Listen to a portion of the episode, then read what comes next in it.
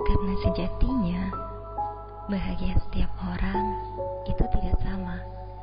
Karena untuk bahagia, kamu hanya perlu bersyukur dan merasa cukup.